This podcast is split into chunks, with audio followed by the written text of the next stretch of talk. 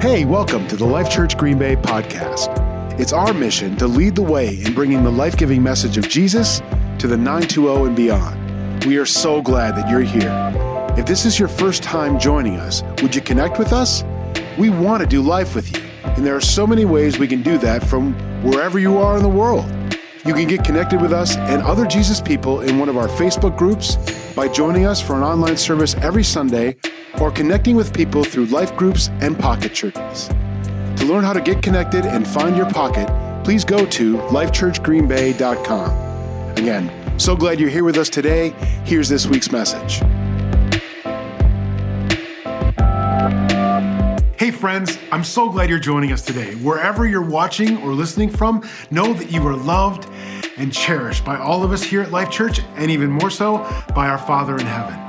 Turn with me in your Bibles to John chapter 14, verse 27. We're smack dab in the middle of our teaching series, Smile Again. Our friend Pastor Sean has given wonderful messages on joy and the value of life. Pastor Sonny taught so brilliantly on forgiveness. It's been such a great series to work through as we come out of winter and hopefully emerge a little from the COVID pandemic. It's been little more than a year since the world shut down to try to contain the spread of the coronavirus. That year has been long on frustration, fatigue, fractures, and for many of us, fear.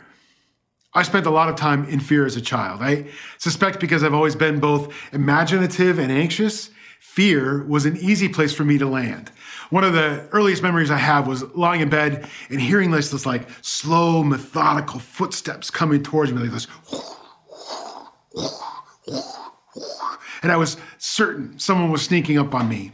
Turns out that my ear was folded over and pressed against my pillow, so I was I was just frightened of my own heartbeat.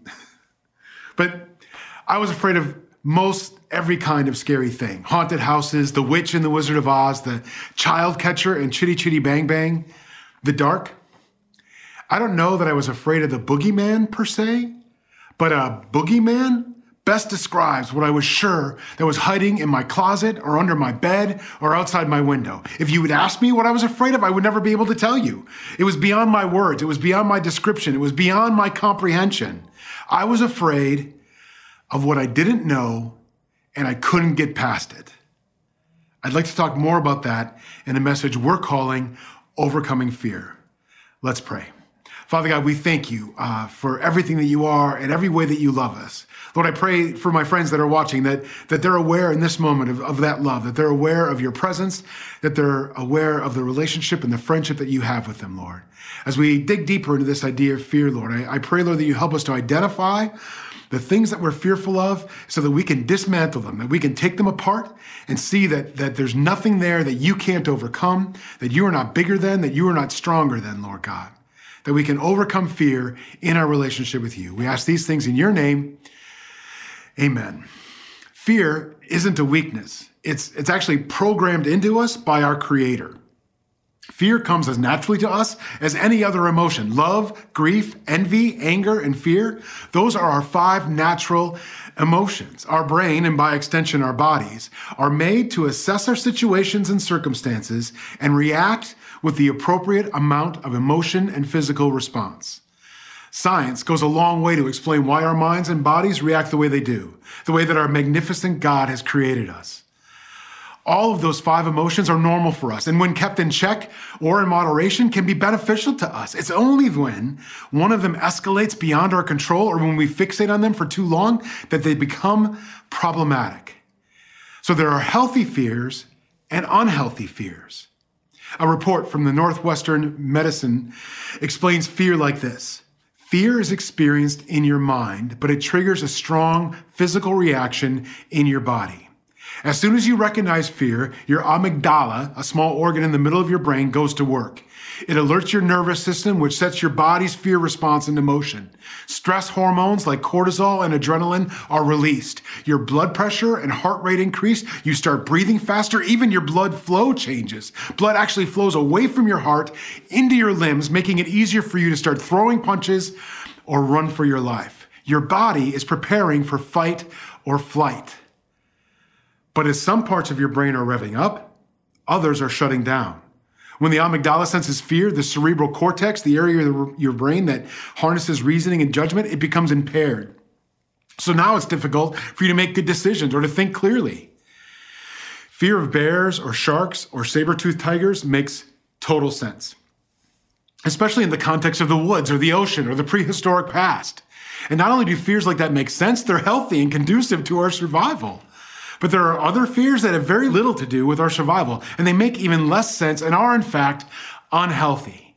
They have nothing to do with the biological amygdala based stimulus response fear that we experience when we see a snake or a spider, but instead, we can sometimes apply the same degree of fear towards the decisions that we make or the actions that we take or what the future might hold, where we live, who we live with, what we do for a living, who our friends are, how big our house is, our salary, or our family is. And because the purpose of natural fear is to signal a threat, we'll avoid and evade anything that makes us uncomfortable. These are unhealthy fears. Here's my top 12 unhealthy or unreasonable fears that may be keeping you from living a full and joy filled life. I got a little help from psychology today. Number one, fear of failure, fear of success. Number three, fear of public speaking, fear of rejection, fear of making the wrong decision, fear of other people's opinions, fear of responsibility, fear of saying the wrong thing, fear of being exposed as an imposter, fear of commitment, fear of challenge, fear of missing out. Now, maybe someday we'll do a whole series on these fears and why they're detrimental and how we can beat them, but for the sake of this message, maybe just consider which on this list are fears that you might be experiencing on a regular basis. You'll notice that each one of them isn't a fear of an actual or real threat, it's a fear of not knowing the entire story and or not being assured of an outcome. Lions, tigers, and bears? Yep, totally get that fear of an actual threat. Prehistoric us faced these sorts of fears all the time. The emotion of fear triggered a physical response. We dealt with the situation and walked away, hopefully. But this other list, guys, how, how does one even vanquish the fear of commitment like one would a crocodile or an invading army? You can't. So you sit in it, you ruminate in it, you spin tales in your mind around it, you obsess about it. We worry ourselves sick. We fear ourselves sick. Here's what Dr. Christiane Northrup says Fear can interrupt processes in your brain that allow you to regulate emotions. Fear can lead to chronic health problems. Living in a constant state of fear can cause gastrointestinal issues, including ulcers and irritable bowel syndrome. It can increase your risk of cardiovascular damage. Friends, sustained fears, unhealthy or unfounded or unreasonable fears, they're killing us. And I propose that those fears are killing our faith and our witness in the meanwhile. If we're living in fear, we limit our exposure to new relationships, environments, and experiences. If we're living in fear, we give Satan blank pages of our psyches for him to write his stupid lies on. If we're living in fear, we're surrendering to doubt instead of living in hope.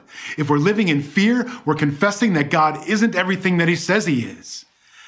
Guys, that's a, that's a serious problem.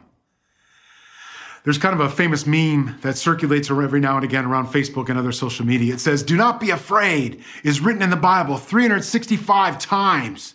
That's a daily reminder from God to live every day being fearless. Even TobyMac posted that one on his page. It's cute, sure, but not hardly true. It uh, all depends on which translation you're reading and if you mean specifically do not be afraid or fear not or just fear for that matter. It turns out that fear not is written in the King James Version 71 times. 55 times in the Old Testament, 16 times in the New Testament. Fear is mentioned in the King James Version 501 times, 387 in the Old Testament, 114 in the New Testament. Afraid? 189 times in the King James Version. So while the meme isn't necessarily true, the idea of fear and us not bending to it is a popular topic in the Bible. As you'd expect, there's much written about fear and worry in the Psalms and in the work of the prophets. And every time, of course, God is identified as the one on whom we can cast our burdens of worry and fear.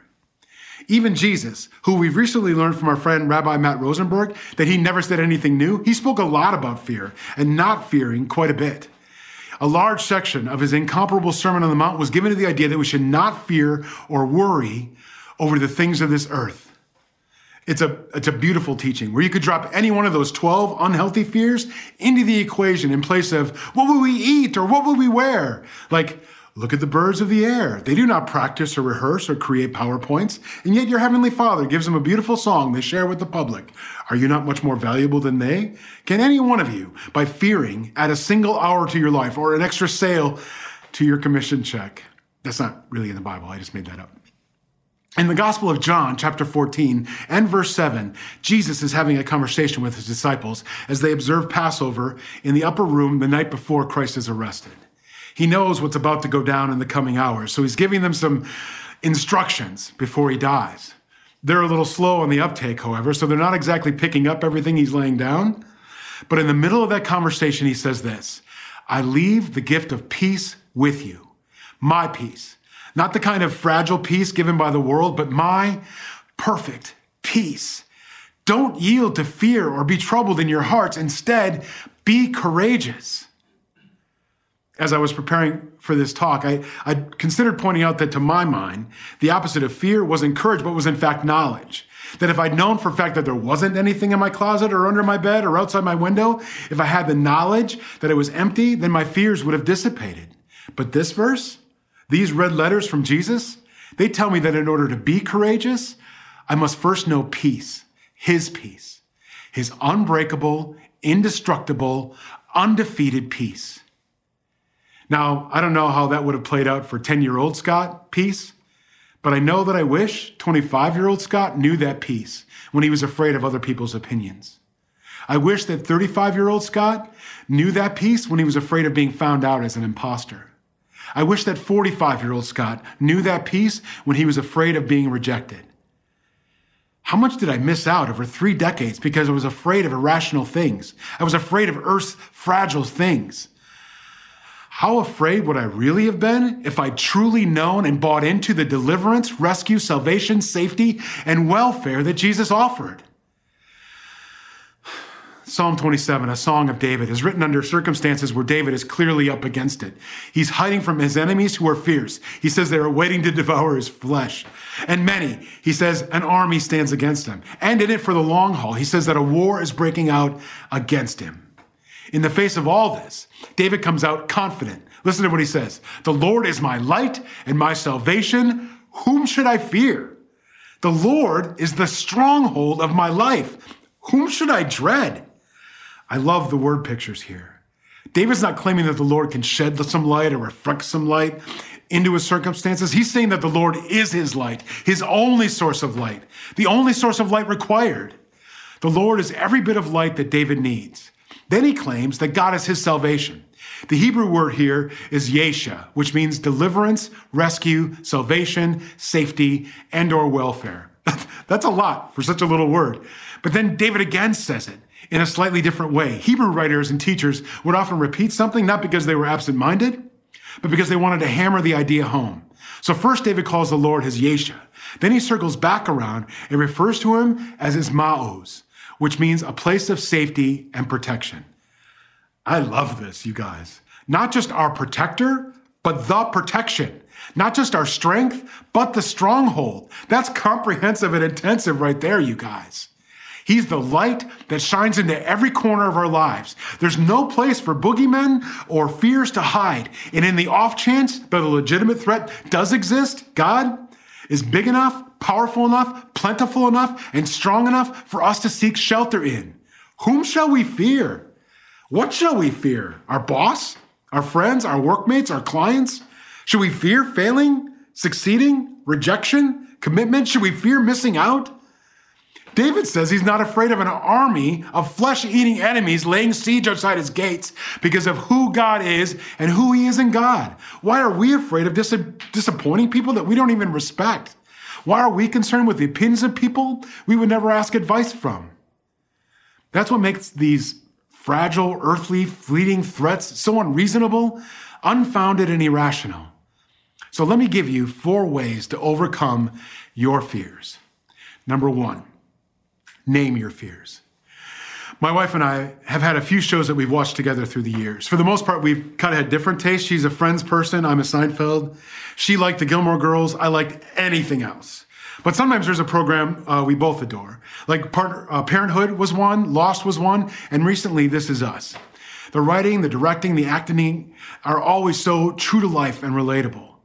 Anyway, in one of these early seasons, it was revealed that something that the, the big three would do, Kate, Kevin, and Randall, or maybe it was like Randall and his wife Beth. Anyway, they'd play the worst case scenario game. When faced with a crisis or dilemma or decision, they'd explore the worst case scenario of every option. I feel like naming your fears is a step in that direction.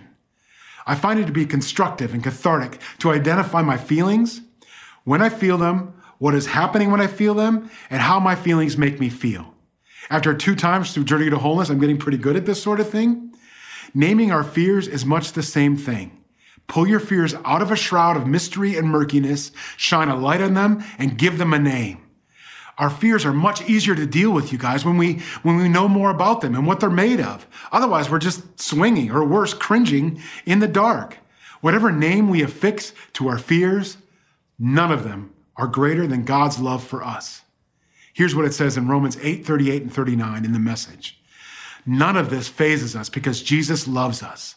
I'm absolutely convinced that nothing, nothing living or dead, angelic or demonic, today or tomorrow, high or low, thinkable or unthinkable, absolutely nothing can get between us and God's love because of the way that Jesus, our Master, has embraced us.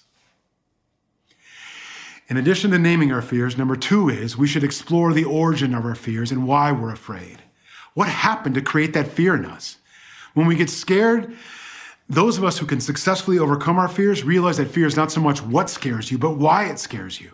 According, again, to Psychology Today, there are three main reasons something scares us.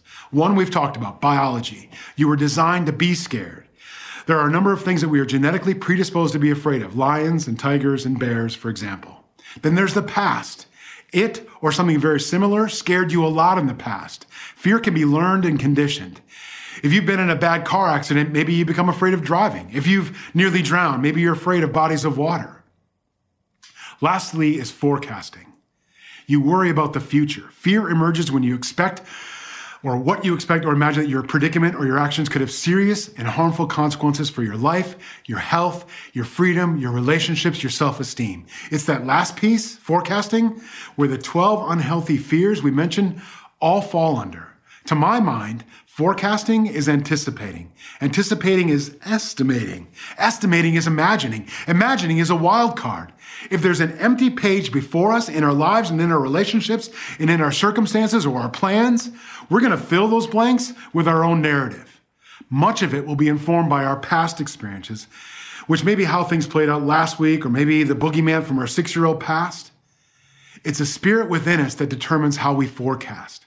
If we have a spirit of hope, those blank pages have a different color palette than if we have a spirit of fear. In a letter St. Paul wrote to his friend Timothy, he says, God did not give us a spirit that makes us afraid. He gave us a spirit of power and of love and of self control. Paul writes this to his young friend and disciple as he's as Paul's asking him to leave his assignment in Ephesus and come visit Paul in Rome. Timothy, though, is under pressure to forsake Paul because many of his contemporaries have decided that Paul must be bad news if he's imprisoned and on trial so often. Timothy risks looking bad amongst his peers if he goes to see Paul. So many of our situations or predicaments are out of our control. What people think, what people do. And if they're out of our control, they shouldn't be on our radar. We're about our Father's business, not our world's business. We should never be known as fools or liars or swindlers or evil, sure, but we should never be consumed or concerned by what the world thinks of us, only what God the Father thinks of us. Live according to his heart, and you'll never run astray. Number three, build knowledge and confidence. If we regard God as our light and our salvation, as David did, use that light to build knowledge, use that strength to build confidence. So many of the unhealthy fears come from a place of ignorance and doubt. Let's look at that list real quick again fear of failure, success, public speaking, rejection, making the wrong decision, other people's opinions, responsibility, saying the wrong thing, fear of being exposed as an imposter, fear of commitment, fear of challenge, fear of missing out. With God's light, the one that David sings about in his psalm, we can see the world for what it is and for what it's worth. As eternal as God is, this world is just as temporal.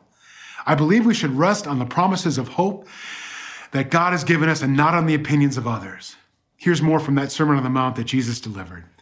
Don't store up treasures on earth. Moths and rust can destroy them, and thieves can break in and steal them. Instead, store up your treasures in heaven, where moths and rust cannot destroy them. Thieves cannot break in and steal them.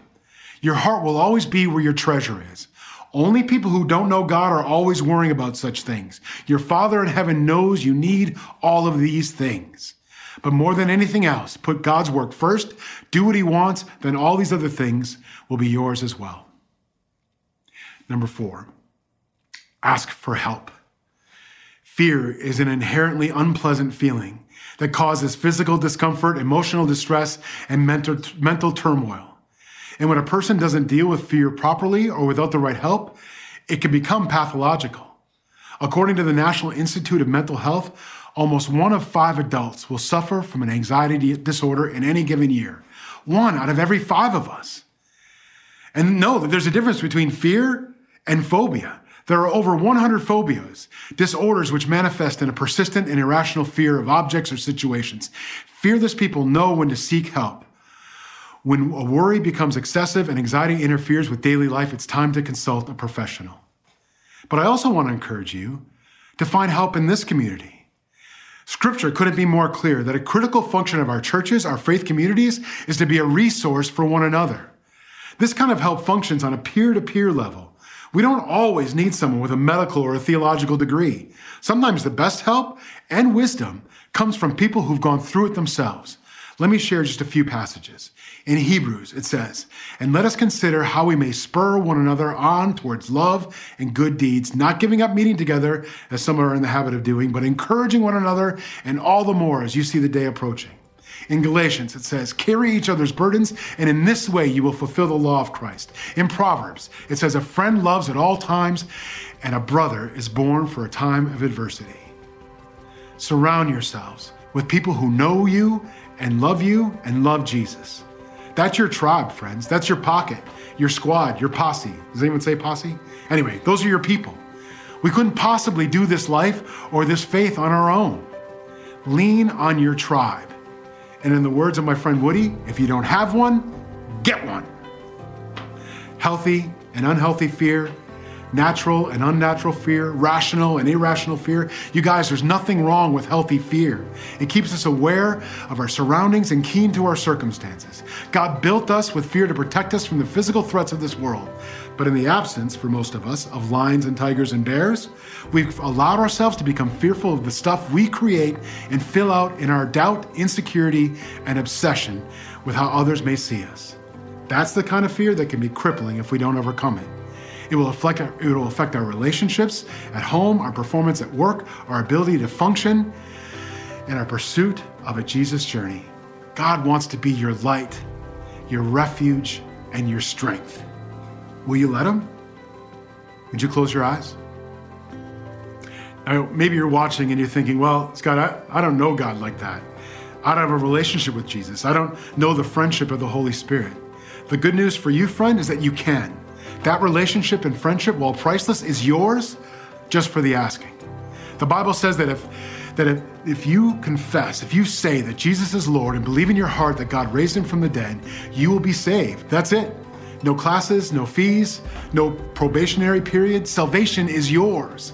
And with that comes a relationship and friendship that make life worth living, and the light and the refuge and the strength that can help you overcome your fears. If that's you, would you repeat this prayer with me? Dear Jesus, I'm sorry. I'm a sinner. I believe you are Lord. I believe you died for me, and God raised you from the dead. Come into my life. Overcome my fears. Be my strength. Be my Lord. Be my Savior. In your holy name, amen. That's it.